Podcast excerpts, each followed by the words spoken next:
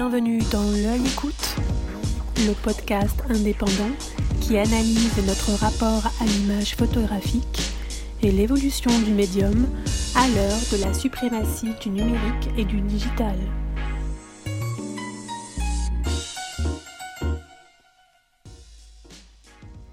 Beaucoup de photographes français ont sillonné les États-Unis, notamment pendant l'âge d'or du photojournalisme des années 60 aux années 90. Rares sont ceux pourtant qui ont décidé de s'y installer pour de bon. C'est le cas de Jean-Pierre Lafont. Fasciné par l'Amérique, il s'y rend à partir de 1965 pour ne plus la quitter. Jean-Pierre Lafont a tout documenté, les grands mouvements de protestation ou de libération, les soubresauts de la vie politique, les évolutions de la société et les grandes figures du monde médiatique, sans parler de la construction du World Trade Center jusqu'à sa disparition. Mais comment résumer près de 60 ans de carrière? Nous avons confié les rênes de ce défi à Yannick Le Guillanton pour vous emporter dans cette plongée puissante au cœur des profonds bouleversements qui ont secoué les États-Unis depuis la guerre du Vietnam. Nous vous invitons à parcourir à leur côté, et en deux épisodes, le portrait de cette nation tumultueuse, toujours au cœur de l'actualité internationale, et dont Jean-Pierre Lafont a su si bien capturer l'énergie vitale. Bonjour Jean-Pierre Lafont. Bonjour, bonjour, bonjour. Merci de vouloir bien bavarder, bavarder avec moi. Mais je suis très heureux. Je suis très heureux que vous ayez accepté cette invitation de l'œil écoute à l'occasion de votre passage à Paris. Alors, il va être difficile de dresser un inventaire euh, exhaustif de ces 60 dernières années durant lesquelles vous avez exercé votre métier de photojournaliste. Comme il a fallu faire un choix, j'aimerais donc revenir sur votre aventure américaine, puisque ça fait maintenant plus de 50 ans que vous vivez aux États-Unis avec euh, votre épouse euh, Eliane, un pays dans lequel vous avez chacun mené une carrière respective ancrée dans le domaine de la photographie. Alors pour commencer et revenir à vos débuts, vous êtes né en Algérie en 1935 et vous avez grandi en Afrique du Nord, en Algérie et au Maroc, avant de faire des études en Suisse dans la prestigieuse école photo de Vevey. Qu'est-ce qui vous a poussé vers l'image, vous qui veniez d'une famille de médecins? Est-ce que dans votre famille, il y avait une culture de la photographie ou de l'image au sens large? Pas du tout. Pas du tout. C'était euh, ma propre euh, ma propre envie de faire de la photographie. Et ça m'est arrivé un petit peu accidentellement en fait, car je me destinais à la médecine, c'était évident. J'ai aidé mes, mon père et mon beau-père qui étaient gynécologues. Euh, J'étais en salle d'opération avec eux très souvent euh, en week-end et je les aidais aux accouchements en ville, droite à gauche, quand j'étais môme. Et ça me plaisait assez, c'était assez sympathique. Mais, j'ai fait de la plongée sous-marine et j'ai fait euh, beaucoup de chasse sous-marine au Maroc et en Algérie.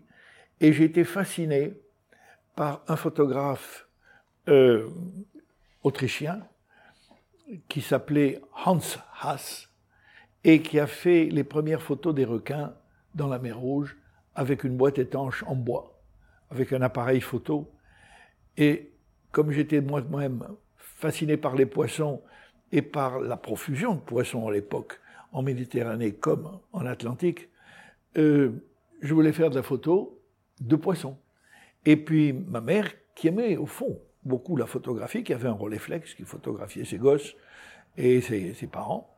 Oui, donc il y avait déjà euh, quand même un, contact euh, direct avec léger, léger. Elle m'a acheté un Leica, un Leica 3F. Et ce Leica, je l'ai jamais mis sous l'eau alors que je le destinais à faire des photos sous-marines. J'ai commencé à faire des photos hors de l'eau et à acheter euh, tous les bouquins de Cartier-Bresson, euh, les Européens, euh, instant donné, instant volé, etc., etc., les premiers grands livres de Cartier. Et Cartier a été vraiment mon maître. Et j'ai réalisé que la photo, d'abord, c'était une composition, c'était quelque chose de rigoureux, c'était pas un accident. C'était le moment où on appuie sur le bouton, le moment qu'on choisit, le moment où on a regardé. Et euh, j'ai décidé, en même temps que j'ai préparé euh, mon BEPC pour, commencer mes études de médecine, après mon bac, j'ai fait également l'entrée à l'école de Vevey. Bien sûr, je ne savais pas trop également, après mon bac, hein, c'était en 56, 57, j'étais, je savais pas trop encore euh, où, j'allais aller. Et euh, comme j'ai réussi à mon, tout de suite, j'ai le résultat de mon concours pour entrer à l'école de Vevey. Il y avait environ 250 élèves et il y avait 19 places. Euh, j'ai dit bon, alors mon père était furieux que j'abandonne la médecine, que je ne fasse pas la médecine, mais ma mère était très très contente et mon grand-père, qui était doyen de la faculté d'Alger, qui était professeur de médecine à Alger, euh, était absolument enchanté que enfin il y en ait un euh, qui s'éloigne de la gynécologie et que j'ai des horizons différents et que je connaisse le monde. Et mon grand-père m'a eu cette phrase formidable, m'a dit, tu sais, à Barège, d'où nous venons tous, les Lafons, dans les Hautes-Pyrénées, euh, le plus riche, c'est le photographe. Ah, j'ai dit, bon, euh, bon pourquoi? Parce qu'il a un âne. Ah, et oui, il photographie tous les touristes à côté de son âne dans les sentiers qui mènent au Tourmalet. Et il a fait fortune comme ça. Donc c'est très bien. Donc, que tu deviennes photographe. Il y avait une ouverture d'esprit de votre famille, en tout cas, pour, euh, pour Donc, vous Côté mon père, il n'a jamais accepté que je sois photographe. Ça, il, m'en a toujours euh, tenu rigueur. Il m'a dit qu'est-ce que c'est que ce métier, etc. Euh, il n'a pas, il a jamais suivi, même que j'en lui envoyais des, des parutions de, de, grands magazines comme Match ou Stern, etc. Je lui envoyais des, des grandes parutions. Euh, il me disait jamais rien. Ça, ça l'intéressait pas beaucoup que, que je fasse, que je sois photographe. Voilà. Vous n'étiez pas entré dans le rang. Non. Alors vous faites un passage à, Paris où vous assistez Choura et Sam Lévin qui sont connus pour leurs portraits. Oui. Pour quelle raison, en avril 1965, décidez-vous de partir à New York? On est alors en plein essor de l'American Way of Life. Complètement. Est-ce que l'Amérique exerçait une fascination sur vous depuis Paris?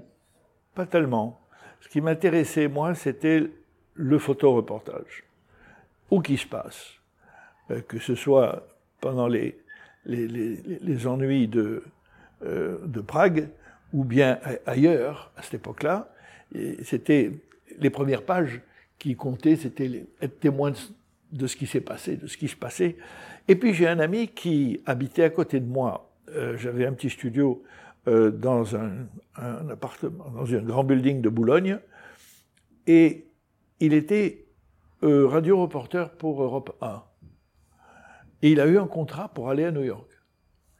Et il m'a dit, écoute, au lieu de t'embêter à faire les yéyés, parce que je faisais ciné-monde, ciné-revue, parce que Sam ne voulait pas, Sam Lévin ne voulait plus s'emmerder à faire ce genre de photos, donc il me donnait des tas de choses euh, pour faire les couvertures de, de, ces, magazines.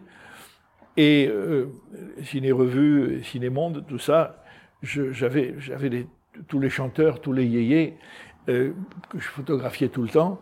Euh, et évidemment, c'est très ennuyeux, bien que euh, Sam Lévin m'ait fait beaucoup confiance, il aimait beaucoup mes photos, et il m'a envoyé photographier Ava Gardner pendant deux mois à Cinecittà pendant le tournage de la Nasta Desnuda de la compagnie Metro-Goldwyn-Mayer.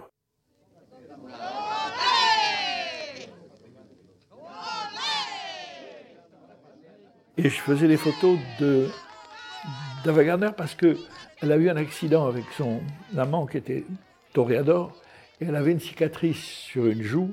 Et pour être sûr que je, il n'y aurait que des photos d'elle sur le côté gauche, ils ont mis un photographe. Et j'étais un photographe de plateau pour envoyer par Sam Levin, qui retouchait encore mes photos. Je les développais tous les jours pendant tout le film. Et ça m'a donné une expérience aussi de travailler dans le, dans le cinéma et dans le... Dans, dans, le cinéma et puis finalement aussi en dehors de Paris, parce que en dehors de... vous n'étiez pas dans un studio où vous, ça, vous aviez ça des me faisait très très confiance, il aimait beaucoup ce que je faisais, il était... Puis je rangeais beaucoup son studio, j'adorais Sam Levin, j'adorais, c'est un, un, homme qui m'a appris beaucoup à regarder, à éclairer, euh, à travailler en studio, c'était admirable. Choura, c'était différent. Choura faisait de la publicité pour Philips. Euh, J'étais obligé, par mon école photo, d'avoir des stages qui ne se ressemblent pas. Pour euh, des stages professionnels, on en avait un ou deux. Et j'ai fait ce stage chez Choura, où j'ai fait beaucoup de, photos de publicité et de, de, mode. Parce que on faisait toutes les photos de mode de Balenciaga, etc. C'était des, photos qui étaient un peu différentes de celles de, de Sam Levin. Donc j'ai été... Cette... Mais finalement, c'est pas ça qui m'intéressait, c'était le reportage. Oui. Et alors, quand j'ai eu cette occasion de partir avec cet ami qui m'a dit, écoute, je pars pour Europe 1, pourquoi ne viendrais-tu pas avec moi? Euh, Moi, je fais des interviews radio, j'écrirai des textes, tu fais les photos, on essaye de monter une petite agence. Ah, vous aviez déjà l'idée d'une agence éventuelle à ce moment-là? Euh, Je ne savais pas trop ce que c'était, mais été séduit de travailler sur autre chose que les sujets qui m'ennuyaient, qui étaient les personnalités, les, les stars de cinéma, et etc. Tout ça, je ne pouvais pas supporter. Je voulais rentrer dans l'actualité. C'était pour moi une chance de pouvoir partir. Et puis malheureusement, je suis arrivé aux États-Unis avec euh, cet ami qui est resté très longtemps mon ami, on, est tout, a de très bonnes relations. En réalité, il était très occupé par d'autres choses et on n'a jamais pu monter notre petite agence pour des tas de raisons. Et je me suis retrouvé tout seul sur le trottoir de New York avec mes deux laïcas à essayer de comprendre comment j'allais gagner ma vie. Et euh, ça s'est fait assez simplement parce que il y a la bonté de l'américain. Et j'ai été très très séduit euh, depuis des années par euh, leur façon de juger les gens, qui était qu'est-ce que cette personne va m'amener, qui était le contraire. Moi, pied noir à Paris, qu'est-ce qu'il me veut encore celui-là C'était ce genre de phrase que j'entendais. et franchement, quand je suis arrivé à New York, les portes se sont ouvertes. Euh, D'abord, il y a eu deux grands photographes, Peter Bach et puis euh, Philippe Halsman, qui ont fait leur labo, et je faisais beaucoup leur labo. Je travaillais même jusqu'à 17 heures par jour, d'abord parce que j'adore faire du labo, et ensuite c'était une façon de gagner ma vie, parce que j'avais pas de carte verte, j'avais rien. Et, comment vous les rencontrez, ces photographes ah ben, Je les ai rencontrés tout simplement parce que euh, des voisins où j'étais, dans l'immeuble où j'étais, étaient tous des musiciens, notamment Markevitch, Dimitri Markevitch, qui était à ce moment-là un violoncelliste qui était extrêmement euh, courtisé, qui avait fait Carnegie Hall, etc., et qui connaissait des, des, chemins artistiques avec des gens de l'image, avec des gens de la, de la musique, et j'ai ainsi contacté ces, ces, ces photographes. Et puis également, j'ai eu du culot. Un jour, j'ai pris mon, mon, portfolio que j'avais constitué depuis l'école, et puis j'avais fait des photos de célébrités, et je suis allé dans un magazine qui s'appelait Status, qui était le magazine des deux frères Cassini. Les Cassini, à ce moment-là, euh, euh, euh, Oleg et Dimitri, ces deux frères, régnaient sur la jet set new-yorkaise, et Oleg habillait Madame Kennedy. Elle, avait tous ses vêtements et euh, il avait un magazine, il avait un club qui s'appelait Le Club, qui était à l'ouest de la, à l'est de la 50e rue, juste à côté des Nations Unies. Et tous les soirs, ce magazine m'a engagé tout de suite. Il y avait un photographe qui s'appelait Nick de Morgoli, qui était un ancien photographe de match, qui était directeur de la photographie. Il a vu mon portfolio, il m'a dit je t'engage. Allez, il m'a donné ma chance. Et je photographiais tout. Je photographiais les gens la nuit et le soir qui rentraient dans le club, les VIP. Je faisais la publicité euh, des whisky et des cigarettes pour le magazine de le, de, du club.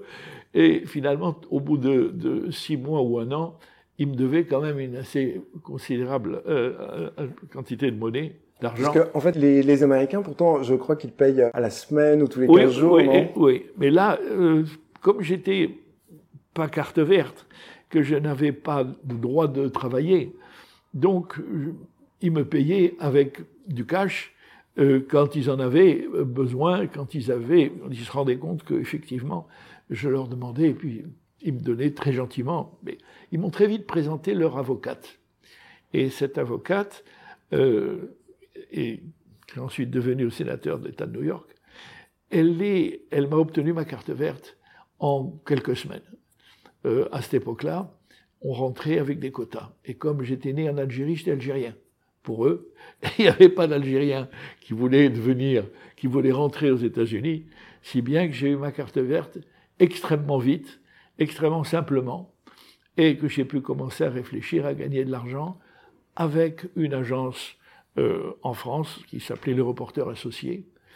Et tout doucement, j'ai commencé à faire des reportages et à leur envoyer mes photos euh, en France. Oui, parce que vous aviez, vous aviez toujours aussi des, des, contacts malgré tout à Paris dans le domaine de la photographie, puisque vous aviez euh, quand même euh, travaillé un, petit peu. Un petit peu, mais c'était surtout comme je faisais des, j'arrivais avec des photos faites sur le trottoir à New York. C'était plutôt des, une agence que je connaissais pas au départ de Paris, qui m'a ouvert leurs portes très gentiment, et euh, j'ai commencé à avoir, euh, avoir des, des, des relations euh, de, avec eux assez suivi, mais c'était pas une agence à l'époque qui était euh, très forte dans leur calcul de, euh, de rétribution, et ils me devaient beaucoup d'argent au bout d'un moment parce que mes photos, je les voyais, elles étaient dans le Jour de France, elles étaient dans, euh, dans le, Paris Match, et je, je, je, recevais pratiquement pas de chèque d'eux. Donc, euh, un beau jour, j'ai fait un beau reportage euh, sur une prison euh, dans l'Arkansas. Dans l'Arkansas, euh, je retrouve un petit filet d'informations dans le New York Times qui dit qu'il y a 150 prisonniers qu'on est en train de, de, déterrer leurs cadavres, 150 euh, prisonniers qui, soi-disant, s'étaient, entre guillemets, échappés de la prison, en réalité avaient été tués et étaient enterrés dans la prison, on était en train de les euh, ressortir de leur tombe et on les retrouvait un peu partout.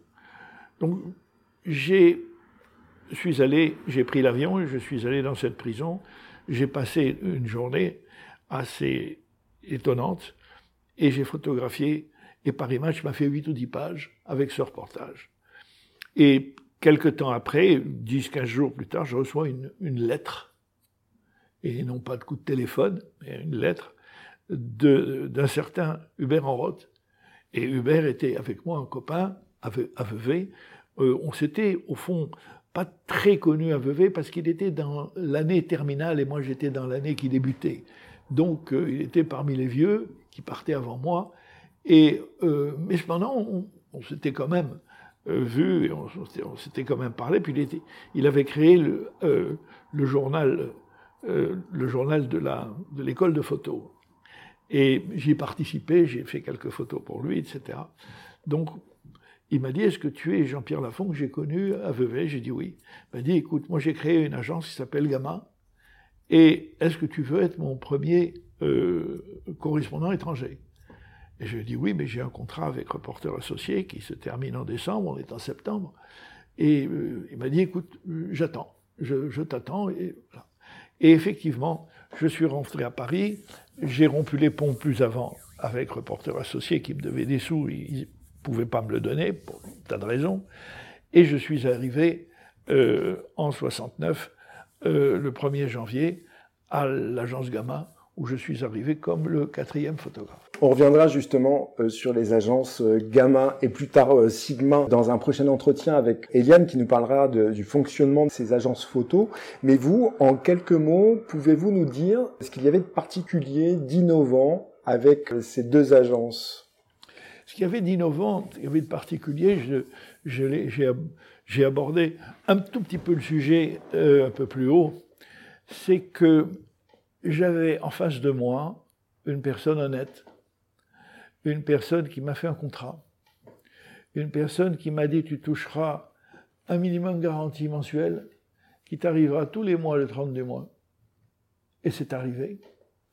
C'était un exploit, pour moi, c'était déjà quelque chose de formidable de pouvoir compter sur un peu d'argent pour payer mon, mon, loyer à New York, un peu d'argent pour m'avancer mes frais pour me déplacer aux États-Unis, ce que je n'avais pas pu faire avant. C'est assez et... paradoxal, excusez-moi, parce que en fait, ces années 60, 70, c'est l'apogée de la presse écrite. Enfin, le, oui, ça marche oui, très, oui, très mais, bien. Mais également, un peu par également, c'est le, les, les, les, mouvements civiques, c'est les mouvements noirs que j'ai très mal suivis parce que j'ai pas pu faire des marches en Alabama. J'avais pas un rond. J'avais 10 dollars en poche. Je pouvais même pas prendre le, le bus pour y aller. J'avais, j'avais rien. J'avais pas personne à qui envoyer mes photos. Et puis je ne savais pas ce qui allait se passer. Donc je suis resté plutôt euh, euh, frileusement à New York en faisant mes tirages, en, faisant mes, travaux que je commençais avec mes, mes relations avec différents clients.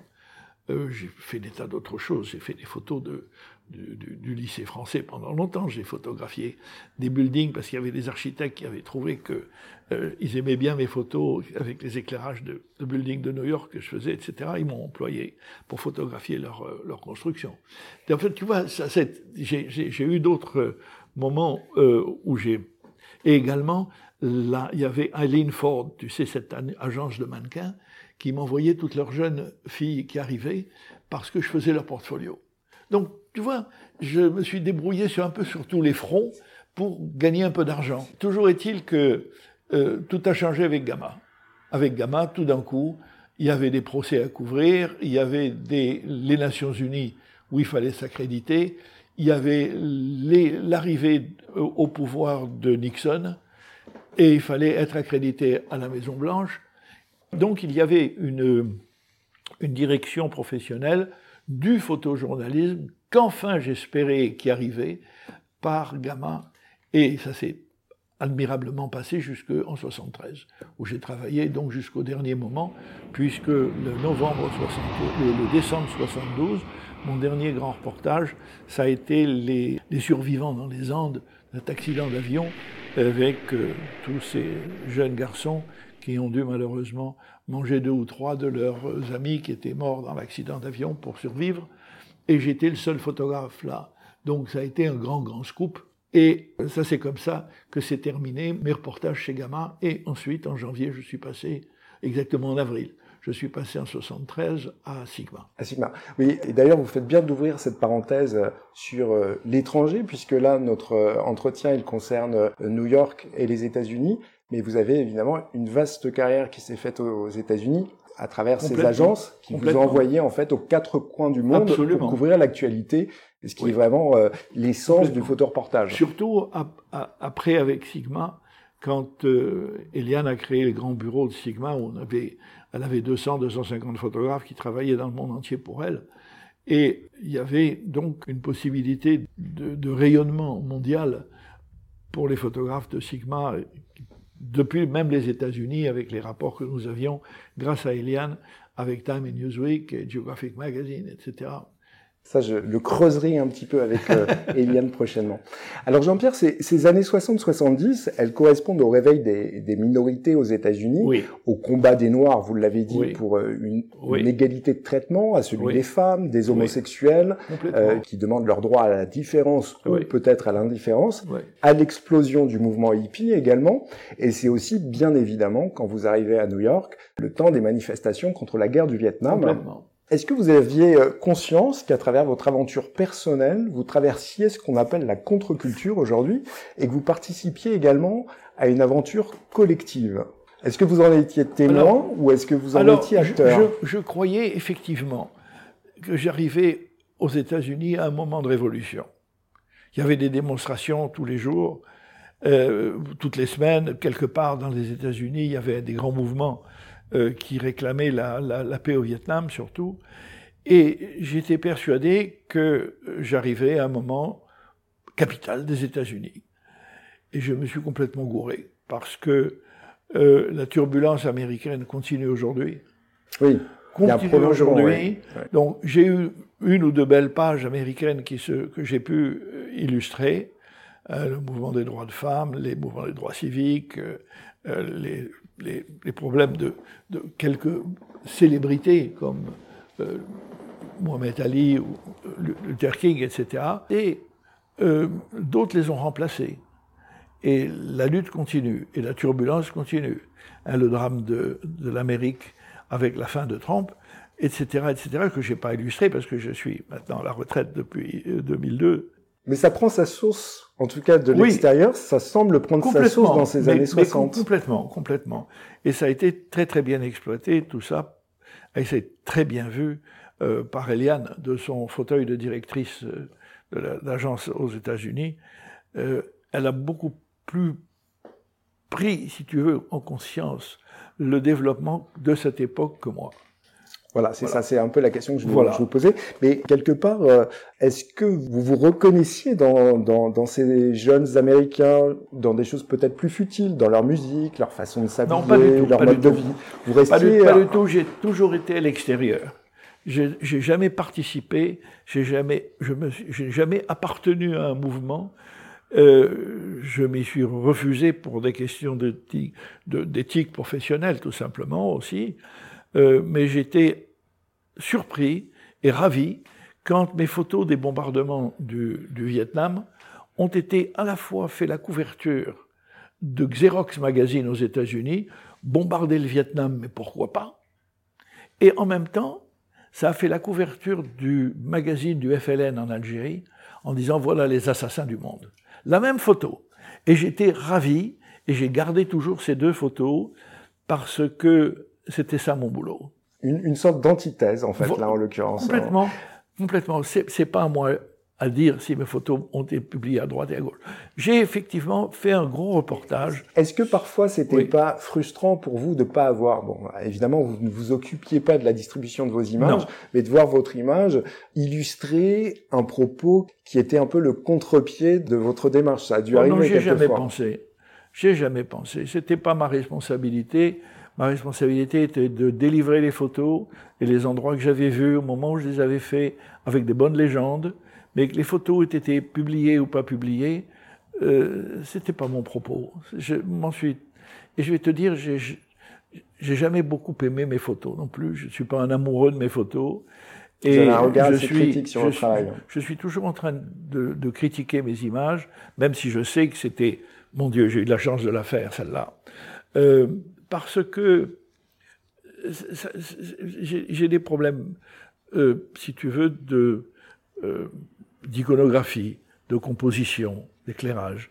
Je suis assez une vieille équipe, une vieille, une vieille euh, école, école, pardon, auquel je, j'essaye de, de, vouloir appartenir, qui étaient les premiers magnums, n'est-ce pas? On appuyait sur le bouton et c'était une œuvre c'était un message, c'était une composition et un éclairage euh, tout à fait mémorable. On se souvenait des photos. Euh, c'est ça qui m'intéressait beaucoup. Oui, parce que c'est difficile. Là, vous devez à la fois capter l'actualité ah et composer l'image. Ah, complètement, complètement, Mais enfin, quand même, euh, quand tu es dans la profession, tu as des accidents heureux de plus en plus. Hein. Bon, je suis allé par exemple au, Bangladesh pour l'UNICEF. Je devais illustrer l'eau qui était distribuée par l'UNICEF pour les enfants qui avaient toujours des dysenteries et qui n'arrivaient pas à trouver de l'eau potable.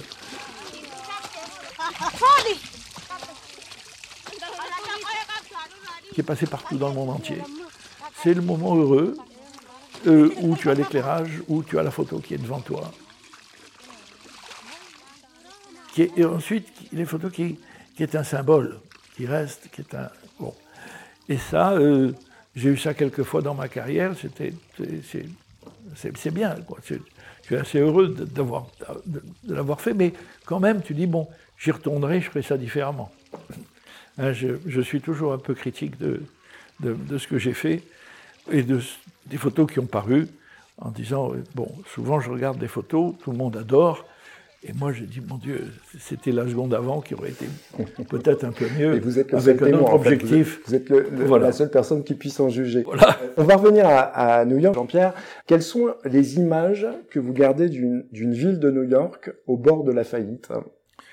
Écoute, c'était l'odeur, c'était l'infection, c'était le désordre, c'était les trottoirs qui étaient encombrés, c'était les ramassages des ordures qui se faisaient que de temps en temps. Euh, il n'y avait pas d'argent. La mafia était euh, omniprésente. Euh, en tous les cas, moi je ne le voyais pas, mais ça dit, on le voyait dans, toutes les, les, dans tous les journaux, dans, tous les, dans tous les, les, premières, les premières lignes. La drogue, c'était la, euh, la French Connection, hein, l'arrivée de la, la drogue française et italienne qui était la drogue qui était euh, prête à l'emploi. Puis ensuite, il y a eu le fameux Frank Lucas, que j'ai photographié au moment du deuxième combat de Frazier euh, contre Ali. Euh, Ali a gagné le deuxième combat. Et j'ai photographié donc Frank Lucas qui, lui, allait changer la French Connection pour toujours, puisqu'il importait de la drogue dure, de la cocaïne à 100%, de l'héroïne complètement pure, dans les, dans les cercueils des soldats américains qui rentraient du Vietnam. Du Vietnam oui. J'ai eu la chance de le photographier comme ça aussi au, au Madison Square Garden, mais on s'en est, aperçu, c'est Eliane qui a trouvé la photo du reste, quand American Gangster, le film est sorti, et on a découvert, Eliane a découvert dans les contacts que j'avais photographié euh, Frank Lucas. Dans, dans, la foule bigarrée, en fait. Dans la foule bigarrée. Qui venait assister et J'étais, j'étais vraiment euh, embêté parce que j'avais pas la permission de rentrer pour faire le combat parce que c'était uniquement ouvert aux photographes de sport. Donc euh, la presse étrangère, on était maintenu un peu à distance et euh, on essayait de voir les VIP rentrer. Et c'est pour ça que je photographiais tous ces gens riches, tous ces nouveaux riches et cette foule, surtout des Noirs, extrêmement riches et extrêmement bien habillés. Et le, le narcotique, les agents des narcotiques étaient donc là pour les regarder aussi, savoir qui ils étaient voir euh, d'où arrivait la. Vous aviez des photographes à vos côtés qui n'étaient pas là pour les magazines, en fait, qui étaient là oui, mais alors, pour alors là, identifier les alors gens. là, je vais te dire, quand tu as 200 photographes qui sont autour de toi, tu peux pas savoir qui est là ou qui est pas là. Tu as 3, 4, 5, 10 copains qu'on retrouve parce que c'est toujours les mêmes, on les reconnaît, mais tu as des Japonais, tu as des Coréens, tu as des Italiens, tu as des, des, des Néo-Zélandais, tu as des Australiens, tu as des gens japonais qui arrivent là pour la semaine pour euh, voir le, le, match ou pour illustrer cet événement sportif. Et euh, franchement, je peux pas te dire qui était euh, vrai, qui était pour la presse ou qui n'était pas. Hein. Alors, là, vous faites référence au premier combat de Mohamed Ali en 71 contre Frazier. Non, le, deuxi- deux- le deuxième, le combat, deuxième combat. en 74. Exactement. Quand vous n'étiez pas accrédité, puisqu'il y a des moments où vous n'étiez Oui, pas accrédité, Oui, vous récupériez les photos par le pool. ah complètement. Alors, est-ce que vous pouvez nous expliquer de quoi il s'agit? Comment ça marche? Parce que pour le coup, vous n'étiez pas l'auteur de l'image. Oui, ben, c'était une histoire américaine, ça. Le pool, ça a été ensuite repris euh, par, les, par les Européens. Euh, mais ça a commencé sous Truman, c'est-à-dire bien avant que je sois à la Maison Blanche. Euh, ils ont décidé qu'il y avait trop de photographes sur certains événements et que seuls les photographes accrédités ou des grandes agences. Alors il y avait deux, trois catégories de photographes.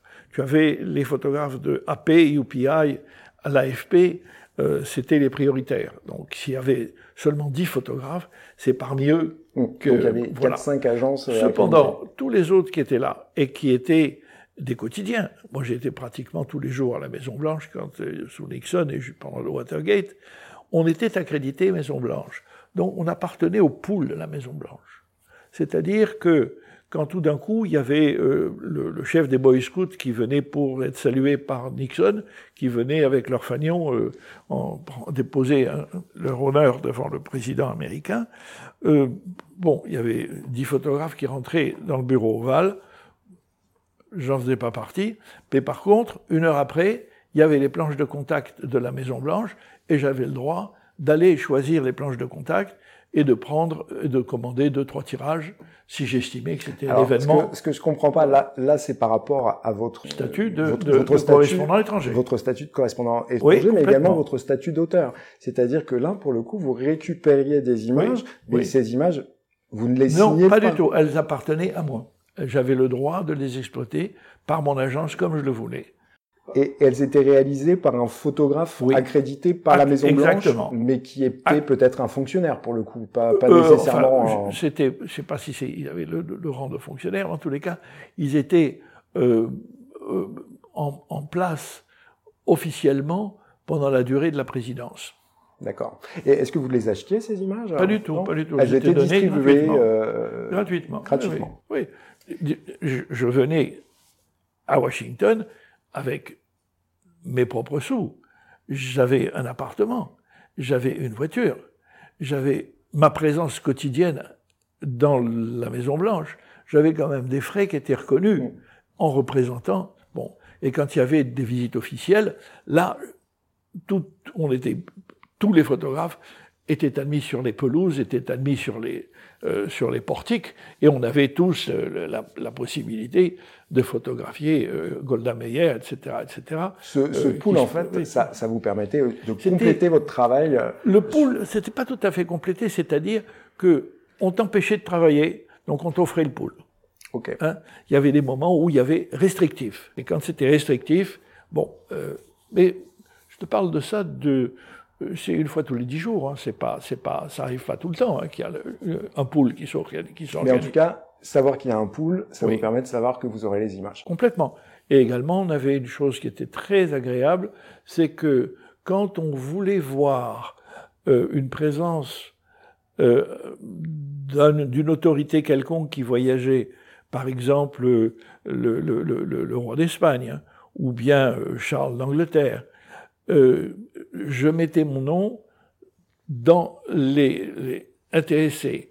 Et je faisais plus partie, il n'y avait plus de poules, je faisais partie des photographes officiels qui avaient le droit de les photographier à la Maison Blanche. D'accord, vous aviez une Là, j'avais plus, plus de privilégié voilà. en fonction de vos propres exact. choix. Euh, alors je voudrais revenir sur New York, ma question initiale. Ainsi se termine le premier épisode de ce podcast consacré à Jean-Pierre Lafont. A très vite pour la suite et l'épisode numéro 2.